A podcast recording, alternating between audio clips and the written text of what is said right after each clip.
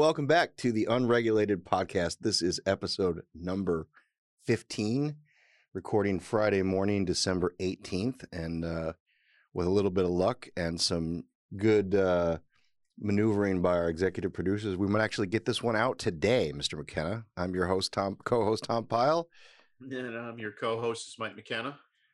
All right, welcome back again. As I said, what do we want to start with? Do we want to whip through these fascinating nominations by the president-elect's Office of Presidential Transition? I think probably one last time before we start poking holes in them next month, right? It's the least Yeah. we can do for them. Yep. Okay. And and by poking holes in them next month, you mean prepping for confirmation hearings? Well, I was going to point out that you know the, several of them have have a little are a little bit over involved with our friends in the in China. About that? About if I say it that way? I think that is definitely a diplomatic way of saying it. So, who are these picks? Um, Gina McCarthy has decided to once again make another turn in in an administration and will be the domestic climate czar.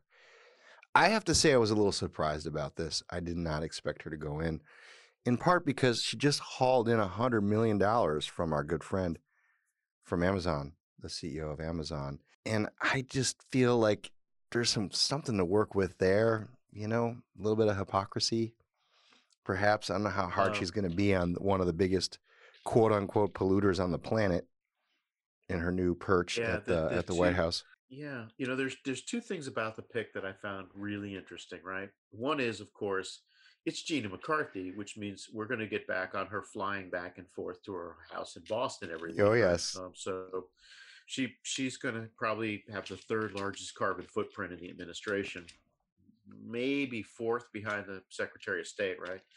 Um, so that was one. Two is, you know, the um, I, I don't think the Biden guys have thought about how this is going to work in reality.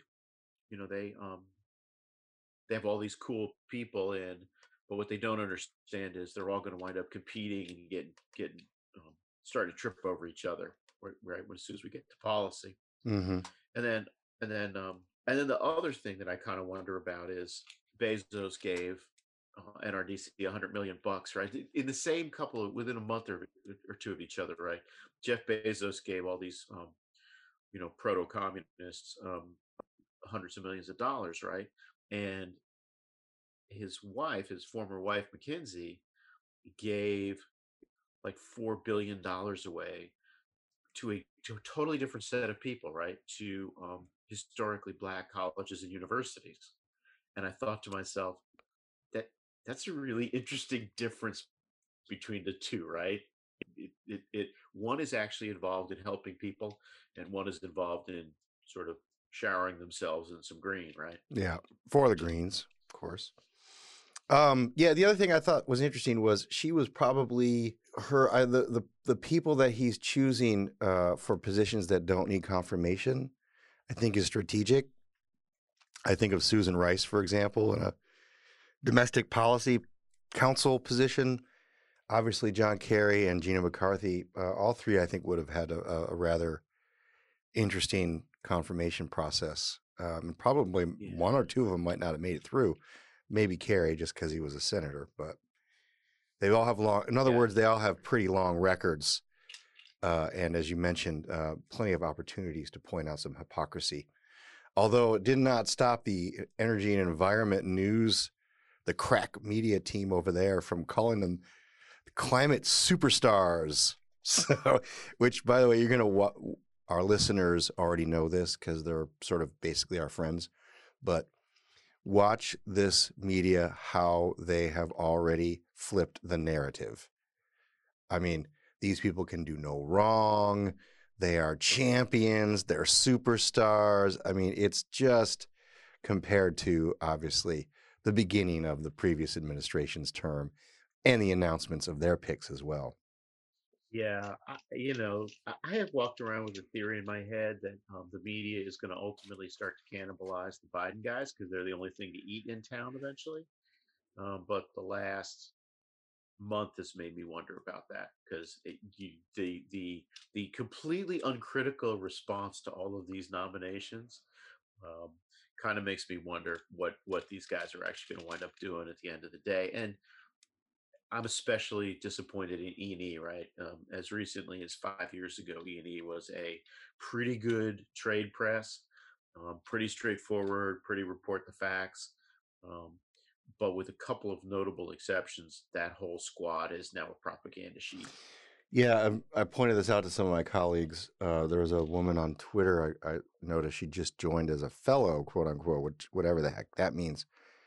She praised her uh, mentors, Emily Holden, I think from Politico, and then um, I flipped through her Twitter feed and she was retweeting Emily Atkins, who writes this like caustic, caustic blog um, as you know, just she was just retweeting a bunch of her stuff, and I was just, I just shook my head. I'm like, again, we've talked about this, maybe not on the podcast, but these reporters, I mean, they're just not even Yeah, interested in appearing to be objective any longer. It's just, it's astonishing to me.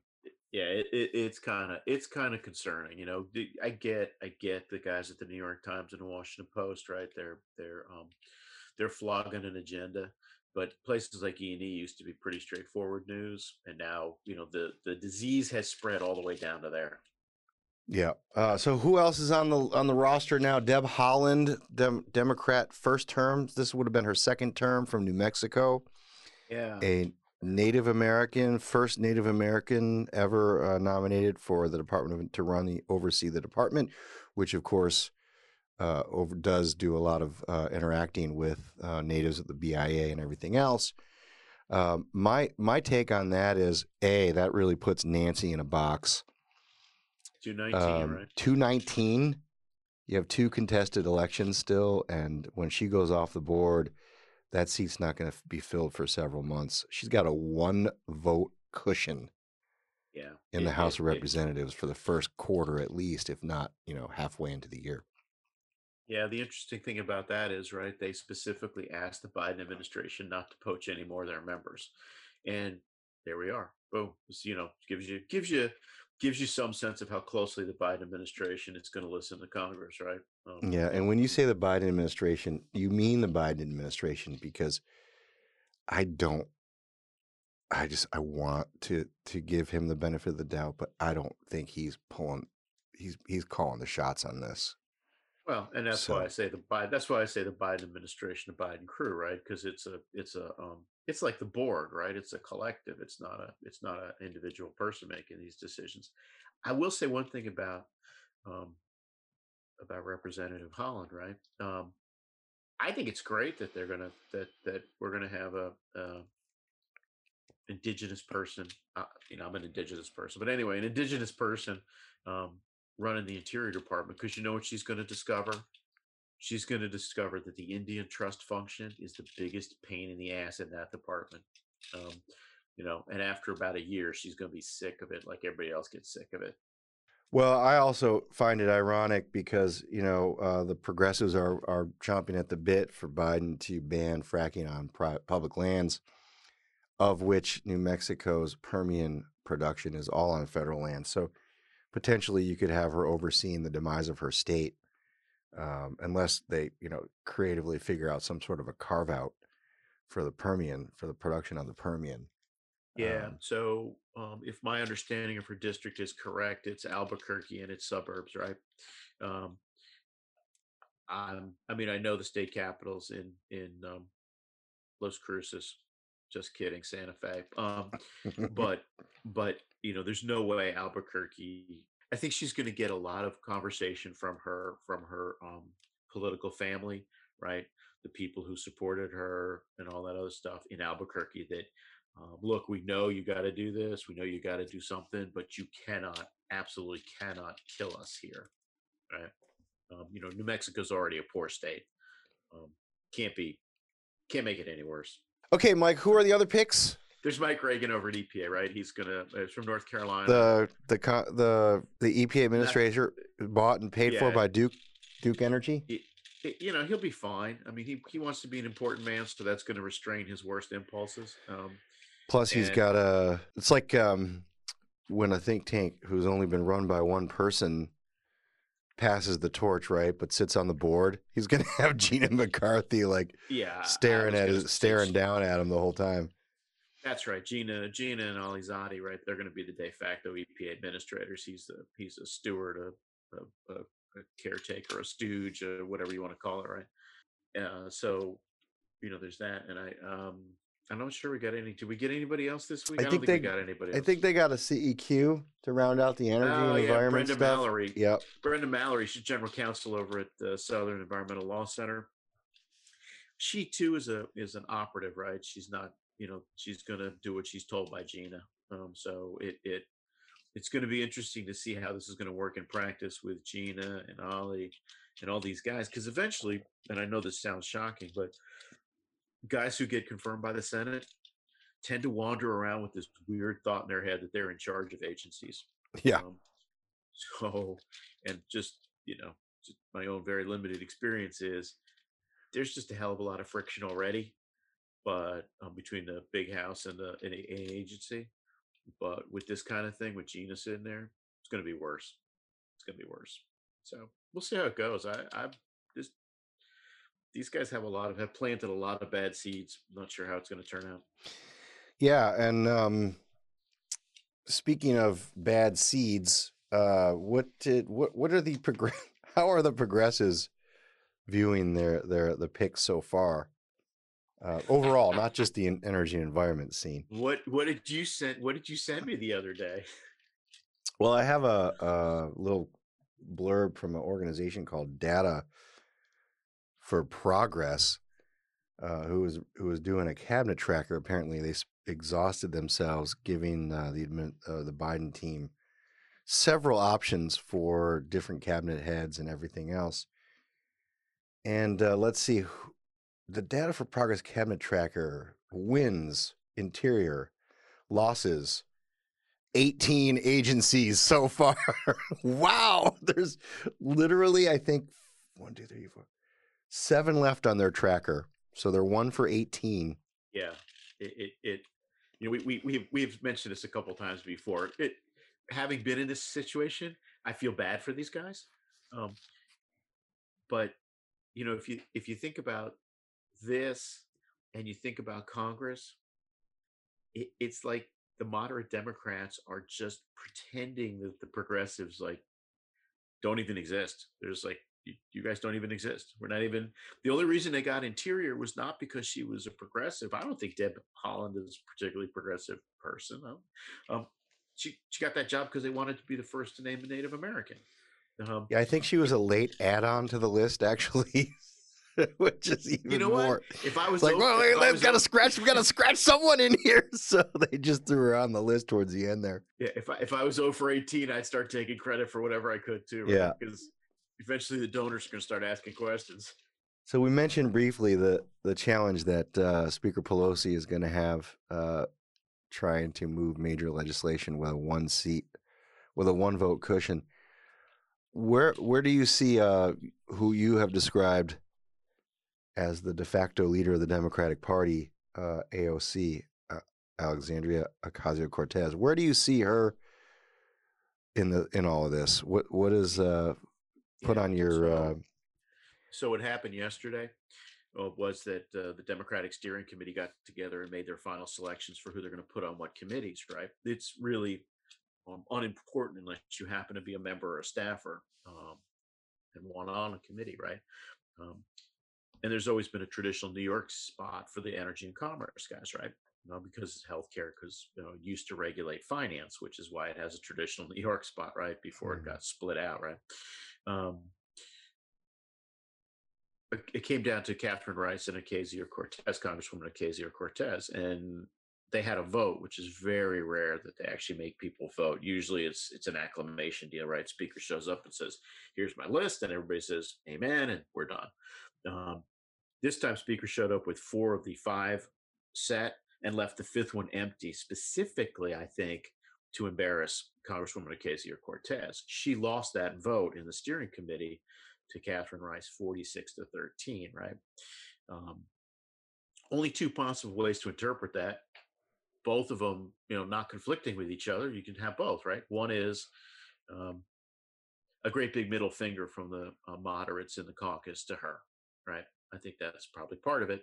The other part of it is a great big giants we don't care sign um, about Chuck Schumer, right? Because she is, you know, if you foreclose options to aggressive and ambitious people, they eventually will find other ways to channel their ambition. If she's not going to be able to climb up the ladder in the House, she's going to um, go try Chuck Schumer in the primary in 2022. I've always thought she was going to do that, but now I really think she's going to do it.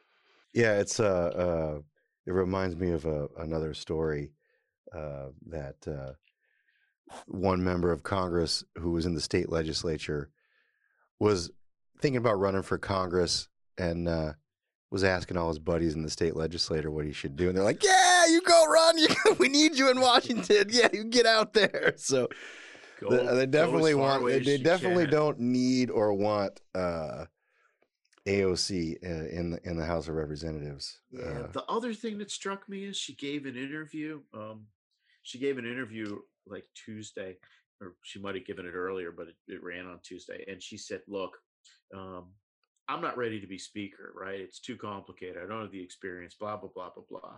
And I, and I thought, and I didn't think much about that until until yesterday's vote. And I thought, I wonder if she anticipated that vote and it, it was it wasn't quite like she said, you know, I'm out of here, but it was almost like, yeah, you you guys fix your own problem. I'm going to the Senate. yeah, So, we'll see. um, It'll be an interesting primary for sure. By the way, before you go on to your next thing, we should take a victory lap. Um, we correctly called that Mary Nichols was not going to be the EPA administrator, despite the fact that everybody said she was. Yeah, I'd hoped she was uh, nominated because I think that would have been a lot of fun. But um, unfortunately, you you lost your Mustafa Ali prediction. Yeah, I feel bad about the Mustafa Ali thing, but if you think about it, this guy Regan, he's he's pretty close to Mustafa. So he's just But the thing is- gotta- don't the he's gonna have to put Mustafa somewhere. So there, there's hope yet for you to have him running around in the, in the Biden administration.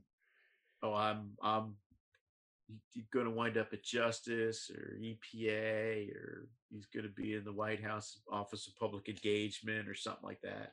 Which, which by the way, did you see the White House Office of Public Engagement hired um, Christian Ferry to? Uh, no, the transitions guy, Christian Ferry. He was their director of Republican outreach. You probably don't remember Christian.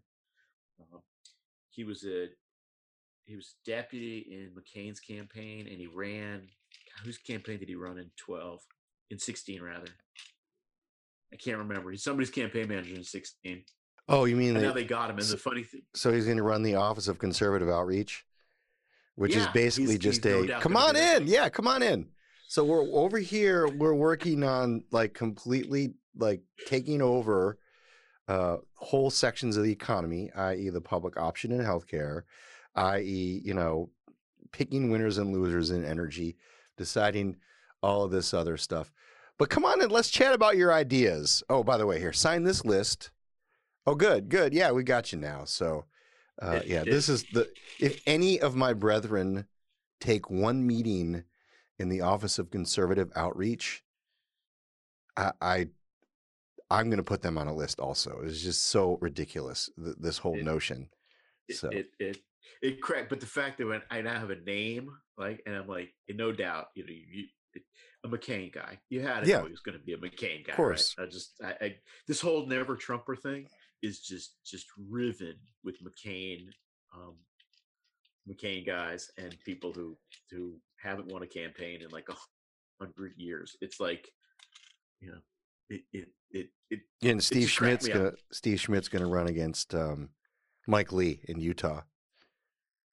like, you know, I think his tweet was, I can't remember what it was. It was really funny. Oh man, I have to go go back and find it.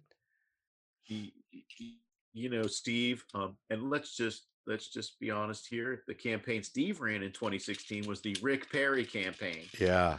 So yeah, that Oops. turn out? Uh, yeah. So All right, I, I um, imagine Steve's going to have his have the same electoral success personally that he he guaranteed for everybody else. Yeah. So we have uh, the Georgia runoffs still uh, facing us post New Year's. Um, I usually we usually throw in a little COVID hypocrisy. I want to switch gears a little bit and just I I saw this article in the New York Post and it captured my attention.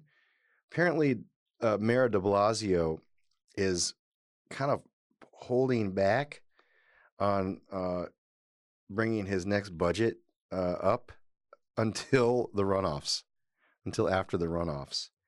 Um, he's got a, uh, let's see. We don't know what's going to happen in the elections in Georgia. We don't know what's going to happen in the Senate, de Blasio told reporters during his daily briefing. We do know that Mitch McConnell consistently has been standing in the way of aid to localities. Cities, counties, states all over the country are suffering, and Mitch McConnell keeps blocking help to them. So, all right. I mean, first of all, we already know it's been absolutely clear. She's made it clear now that withholding coronavirus aid or whatever we call it these days was completely political now that the election is over and the outcome for the most part is what she wanted now she's in a box um and and move, making some movement here but this has always been about a, a bailout for blue states for states that have made really really lousy decisions and now are strapped for cash and are blaming that fact on coronavirus, which is simply just a diversion from the fact that they've mismanaged the hell out of their budgets and they want the federal government to bail them out. Now, a lot of people don't remember this, and I was even too young to care about this, but there was a similar battle between New York City and the federal government in the 80s. And the president then was Gerald Ford, is that right? 75.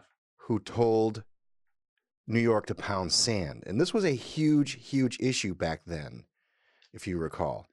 I, I was living in New York City at the time, so yes, I, I recall. Um, it it um, J- Jerome Powell, um, of all people, gave uh, a congressional testimony yesterday, I think, um, and in it he had this fact, right, to the De Blasio point, right, that there's 1.3 million fewer people on state and local payrolls than there were last year at this time.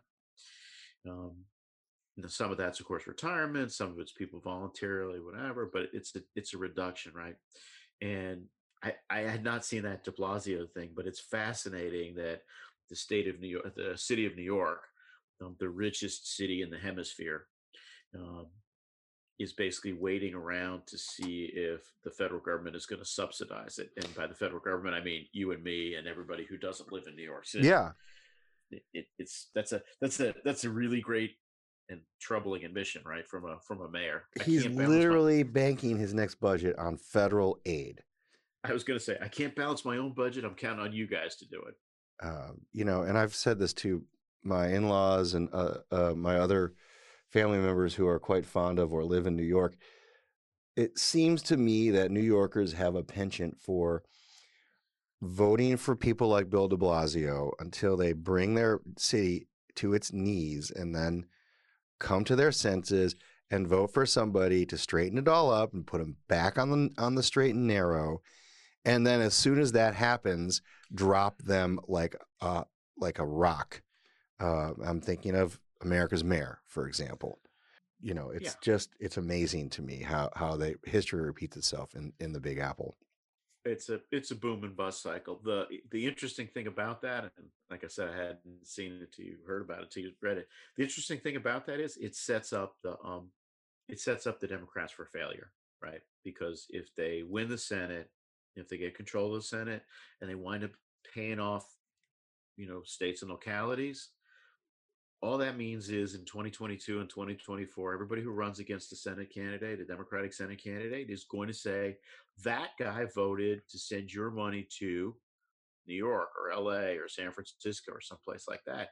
It it it literally sets them up for failure. You know, De Blasio is. It, it's a good thing um, that he's part of the um, native aristocracy of New York because he doesn't seem to be the brightest bulb. Well everyone says well nobody likes bill de blasio like who likes bill de blasio but he, he got reelected so Well, fir- if they don't like him they voted for him anyway Well, he's he, you know what maybe nobody gave him a decent alternative. You're right about boom and bust, right? New Yorkers vote boom and bust, Um, but can we use his correct name, please? Oh, sure. Wilhelm. Wilhelm. Yeah. Wilhelm. Yep, sure. Wilhelm. You know, but it, it, it, it's like Pete Dupont, right? Hey, your name's Pierre. Pierre. that was George W. Right? George H. W. in the debates.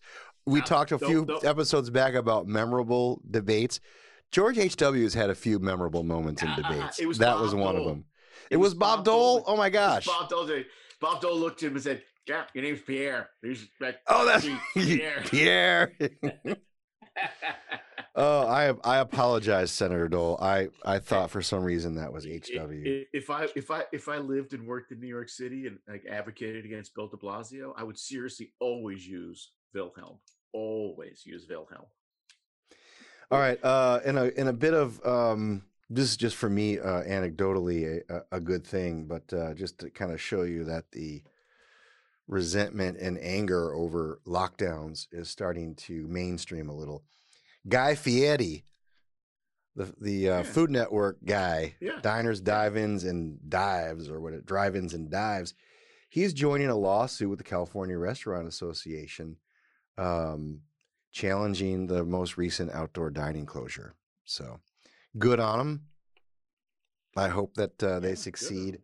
I also um, see that there's now rumblings of p- potentially mounting a re uh, recall effort on Governor Governor Gavin. So, uh, not sure how successful that will be. And quite honestly, the last go round, uh, the recall of Governor Davis, uh, we ended up with the Terminator, Yeah. and that didn't end so well. So, uh, aside from the fact that it would be enjoyable to watch, I'm not sure the outcome would be would would be all that great. It would it would probably be terrible, but uh, it would probably be terrible. But the the um the fun thing about that is, you know, we just came off of names, right? Wilhelm and Pete, you know, Pierre Dupont. You know, I always thought Gray Davis had the greatest name in American politics because it totally described who he was. Gray. He Yeah, was gray. Yeah, and I that's mean- why he and that's why he lost. By the way, he was the most boring politician in American history, right? Schwarzenegger was sitting out there in the wings. Hell, I'd have voted for him, not knowing what a complete and utter failure Schwarzenegger was going to be. yeah. Well, um, Gray Davis was also um, Governor Brown's chief of staff back in like the 70s or whatever, right? Like these guys are just. Where is the Democrat? Where is the Democrat Party? Where are these young future leaders? Right, uh, And- and and perhaps that's something you be you've been thinking about. Yeah, so so I wrote a column on this, right? Because the other part of the Congresswoman Ocasio Cortez's interview, um, she started off by saying, "Look, hey, um, we got a bunch of old leaders, and we're going to need some new leaders soon, and probably pretty soon." Because she didn't say this, but she's like, "Can't live forever." So she also made a point that I think is made two other points that are totally right. She said. Democrats, especially in the House, have, have had no interest in developing new leadership um, and so they haven't, right? Which is why we don't have anybody. You know, you hey, we got Pelosi and Steny Hoyer and Jim Clyburn, and then there's a great big giant drop off, right? You know, there- there's nobody, there's no 50 year olds there. There's like those guys who are 80, and there's Hakeem Jeffries and her who are 30, right? Um, that's a great point too. The other point that that she made was um, to to beat a horse that we beat here routinely. She said the part of the reason why that happens is because for 40 years now, she blamed those guys. She said those guys, you know, the, the leaders have aggregated power to themselves and taken it away from committees and individual members. I don't that she's right. I don't just blame those guys though, right? It's everybody who's been in leadership in Congress who's done that over the last since Watergate over the last 45 years. But I thought it's interesting. And I'm getting to think that she and I are thinking along the same track a lot. I was going to say, I think you got a, a crush on on AOC, man. You've been uh, talking a lot about her lately. I don't know. I don't know. Like I can't figure out if she's really smart um, or if she just listens to people who are really smart. But I find myself nodding along in agreement a lot of times with what she says. I'm like, yep. I, I totally disagree with the remedy. yeah, well, the circle, you know, this the circle is complete, right? I mean, you know, she's saying a lot of the same things that we we we talk about on the other side and on our side, frankly. So, and it is a it is a bipartisan phenomenon because Republicans haven't exactly um, the leadership in the Republican Party hasn't exactly uh, returned power to their committee chairman either. So, you know, Newt, Newt Gingrich was the worst, right? It, it maybe she listens to the podcast on.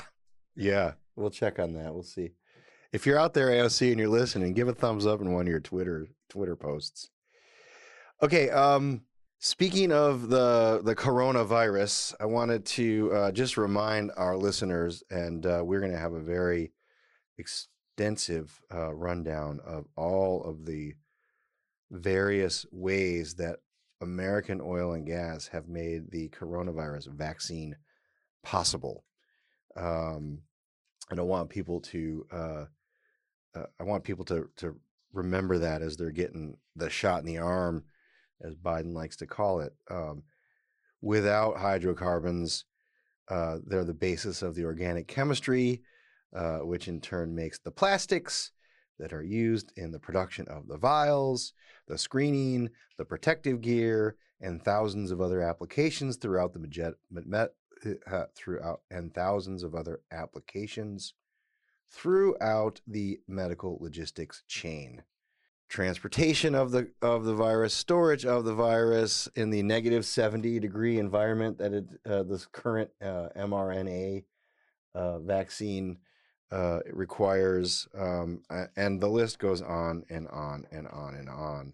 So um, I just bring that to our viewers' attention because uh, this whole uh, Biden team uh, has such uh, utter disdain for for these these resources, and a lot of people don't think about the petrochemical side of the conversation. Yeah, um, you know, I, I, let me add a couple other things to the list that you don't think about. Um, right?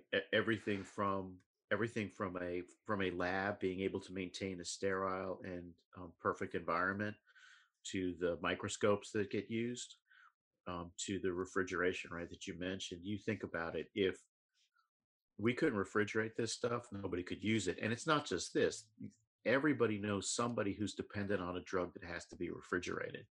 Um, you know I, I, was always struck by whenever um, we talk about uh, nuclear war in both school and at the Department of Energy, right? The the immediate ancillary casualties, other than the ones who die from the war, would be everybody who depended on refrigeration. Everybody who depended on refrigeration because there's you know nobody to refrigerate. So it a a a, a more functioning industry would have put out a bunch of press releases the first day of the first vaccine saying, "Hey, you're all welcome." Um, yeah, there's been a couple of there's been a couple. I think Energy Transfer uh, did did a post about it, uh, but they're not you know they're not touting they're not touted nearly as as, as much as they the, should be. Yeah, I mean, they, every everyone in the energy business, everyone in the oil and gas business should be intensely proud of this because the achievement is um, partially shared by them. No way around it, right? Yeah, I mean, we've said this all year long. We've highlighted um, uh, you know, some of the good news stories coming out of the industry, taking care of their communities, um, you know, uh, and now this. So it, it's an interesting dichotomy. Uh, we're going to be talking a lot about this uh, over the next year or so when they start talking about, you know, demonizing these products and also the reality of the fact that, you know, uh, everything in this town is sort of viewed from this very narrow lens and and sort of the reality of the the situation is n- is not talked about a lot. I mean, 30 years ago, we 80% of our energy came from three sources. Today, that number is roughly 80% still. Um, and that number isn't going to go down significantly in the next 30 years. I point to an IER blog that we'll put in the notes. Um, China is building an enormous coal fired fleet, which is more than the entire generating fleet of the United States from all sources. Oh, and oh, the re- 110 gigs. And the reason is is because they are building for the future. right? Because they know electricity demand is going to go up and they are building for the future. So all this talk mm. about China leading the clean energy revolution, they will maybe lead the clean energy quote unquote revolution, but at the same time, they will also lead the conventional energy revolution, uh, for lack of a better word. And that's just happening simultaneously. Yeah, I mean, you, you know the problem in this country. We're a fabulously wealthy country, um, which means we can waste money on a bunch of stuff, and we can have a bunch of people walking, you know, running around um, talking nonsense, and nobody ever says, "I don't think that's right." The Chinese are not a fabulously wealthy country. The Chinese are a developing country, so they have to look at the world the way it is, not the way they imagine it might be. Yeah, and they have, you know, we have a five year plan for leasing, which I always uh, think is ridiculous. They have five year plans for their entire economy, and they mandate pretty much every means of production in in the country. Um, and they're basically telling all of their provinces, you will build X number of electric vehicles, you will build X number of coal plants, you will do this and that and the other, and here's some money to do it. Uh, in part, um, so the the the idea that um, the uh, United States, which is 15% of the, the world's emissions, goes to net zero emissions by any number of date doesn't matter in the grand scheme of things if you're talking about emissions of CO2 because it's going to be made up and then some by China and other countries. We've talked about this before. This this whole thing has an air of mythology to it at this point, right? Um, you know, it's it's it's crazy, and it's not going to happen. And it's not going to happen in 2035. It's not going to happen in 2050. Not not without some kind of an intervening technological advance that is not yet seen. Yeah, absolutely. Uh, and then one other, one other, one other oil and gas thing, and uh, uh, I have a clip to set this up, and I'll play it right now, and we can chat about it. Hold on a second.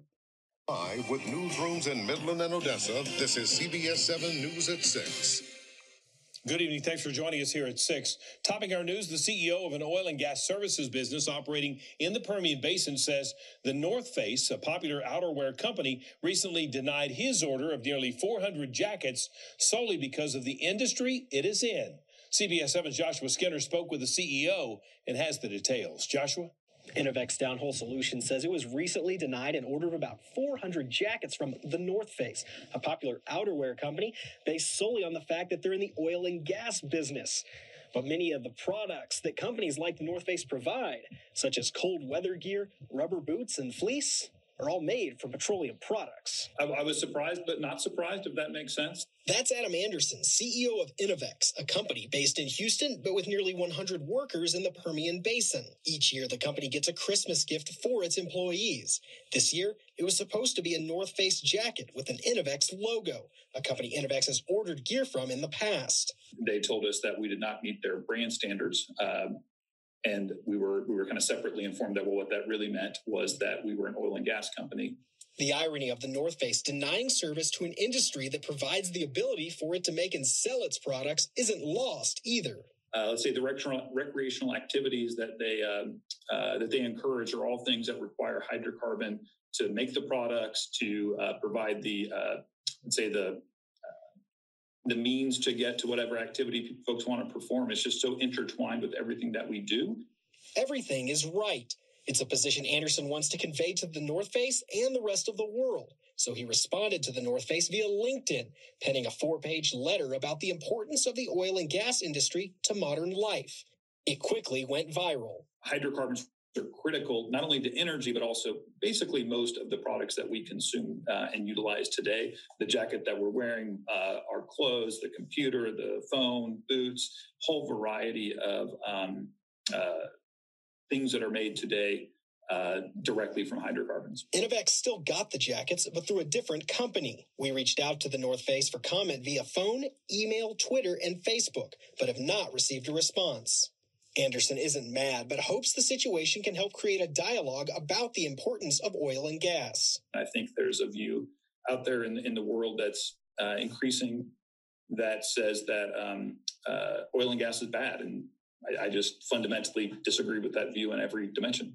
In Midland, I'm Joshua Skinner, CBS 7 News. Sums it up rather nicely. Yeah. Um, three things, right? In no particular order. Uh, one, that guy should be president. Um, or he should at least run API. Well, that was going to be my second point, right? That you know what the what the bad guys, what the other guys, the other side are going to do here is they're going to try to do a BDS movement on the oil and gas guys, right? They're going to try to take away their legitimacy, and and and the third thing, and it, that's really disturbing, right? Um, and the third thing is, is that it's sad, it's tragic, but it's totally predictable that the guy who has to defend the oil and gas business is one of the E&P guys, right? Yeah. That that API doesn't say word freaking one. Um, has Mike Sommers said anything about this? Well, I can't say for sure he has or he hasn't, but it is certainly not top of their uh, communication Haven't- strategy. Haven't read anything, right? And like I said, that guy should be president because he's got the message down right. And it's so frustrating because I don't think my friends um, in the in the larger associations and the larger companies understand the threat here. The threat is not regulatory. The threat is not legal. The threat is social and cultural. And that E and P guy down in Midland, he gets it. He gets it. It's not that complicated Yeah. to get.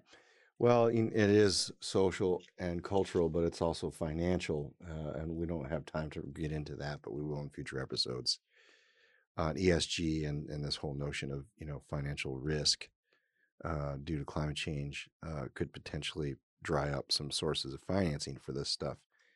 But you know, I want to talk about the hypocrisy of North Face because it's sort of the Patagonia uh, as well, right? I mean, the whole notion that you know your your entire product line is not possible uh, without the the company or a version of the company that you just rejected an order from um, is just it's mind boggling to me. So it's probably a conversation North Face, Patagonia, REI, right? Doesn't want to have all those tents in DC that REI gave out to the homeless dudes. I guarantee you, the last thing REI wants to do is let anybody know that those things are made of really, really high quality plastics, right? Um, and and stuff made from oil and gas, because that that would wreck that would wreck their brand, right?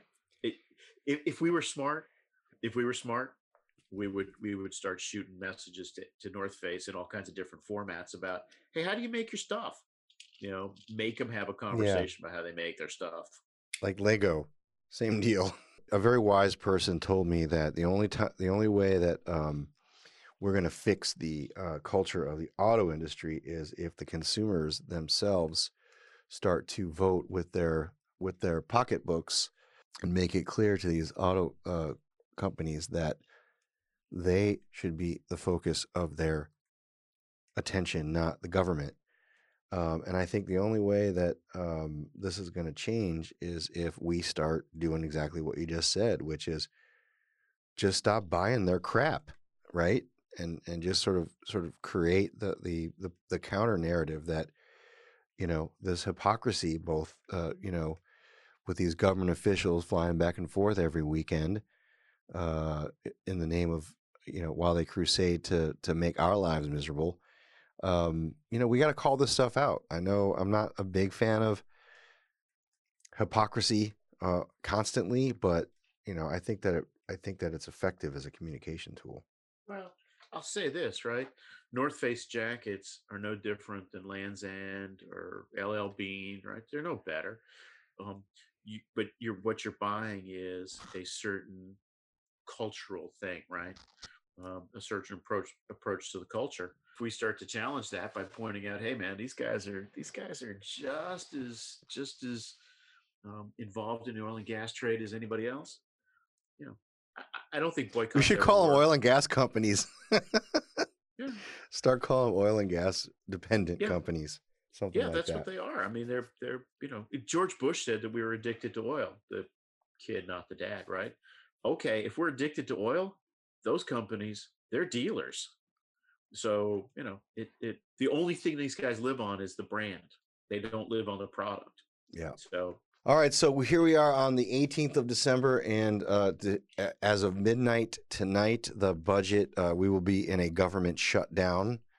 The uh, uh, they call them the four corners now, which is ridiculous, but basically the entire country is being run by four individuals and their staff, at least uh, on the House side. I mean, at least on the congressional side of Pennsylvania Avenue. Uh, massive spending bill, a couple of ancillary things. One is a mini, uh, they're calling this mini now, uh, one point something trillion dollar COVID relief package, which won't have liability protection for um, businesses and hopefully won't have a state bailout. But also, I'm wondering why we're even fighting this this liability protection, other than the precedent it might set to have a liability protection, so that the you know trial lawyers get a, get a loss every now and then. Because I, as I understand it, most of the states are doing this already.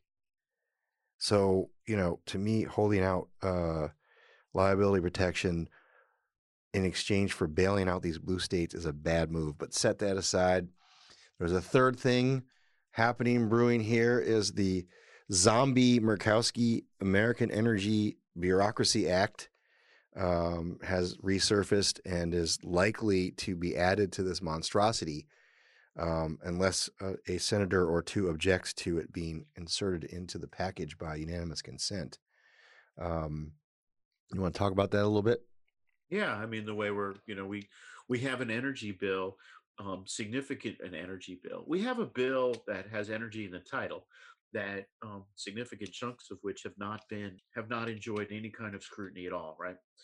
Um, including one that specifically references uh, net zero by 2050 and 100% clean energy by 2035, courtesy of Frank Lucas at uh, Oklahoma.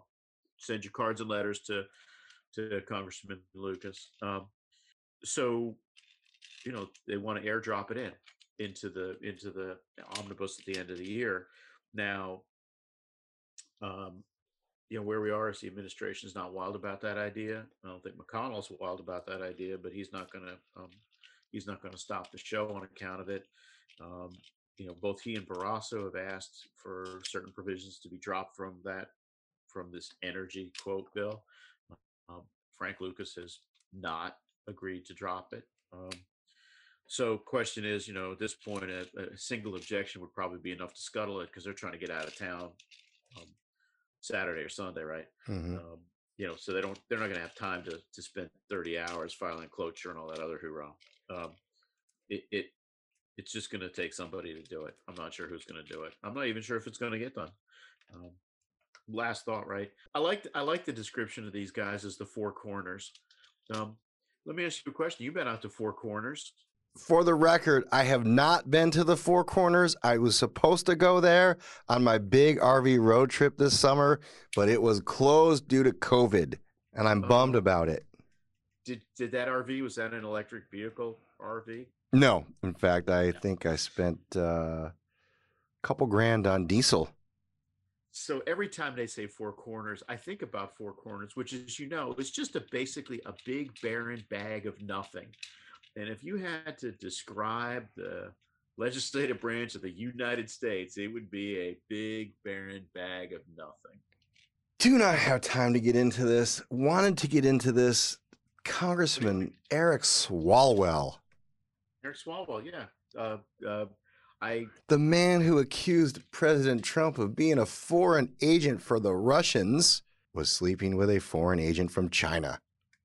Yeah, and he's not. He has not been removed from the Intelligence Committee yet. Still. Well, so the Wall Street Journal did a really interesting timeline run on that a couple of days ago. I don't know if you saw it. So here's what Swalwell um, says, right? That uh, this thing happened. That the um, that the Bureau came to see him, the Federal Bureau of Investigation came to see him in 2014 and gave him a defensive briefing, and that um, he stopped right away. Right? Okay. The Wall Street Journal points out that he came onto intelligence in early 2015, right? January, top of 2015, right?